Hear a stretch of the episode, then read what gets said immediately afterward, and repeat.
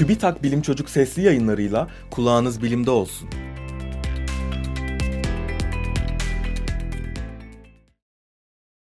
En büyük açık deniz rüzgar çiftliği inşa ediliyor.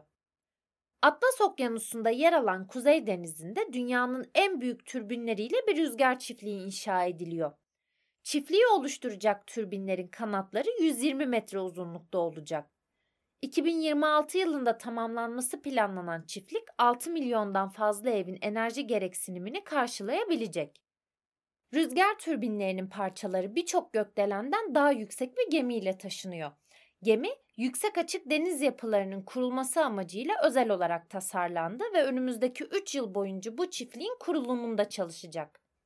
Dört bacak benzeri yapısı deniz tabanına oturtularak düzeneye yükseltilebiliyor ve toplam yüksekliği 336 metreye kadar çıkarılabiliyor. Ana güverte vinci ise 3200 tonluk türbin parçasını bile kaldırabilecek kadar güçlü. Gemide karbon ayak izini azaltacak bir egzoz filtre sistemi var ve biyoyakıt kullanılıyor.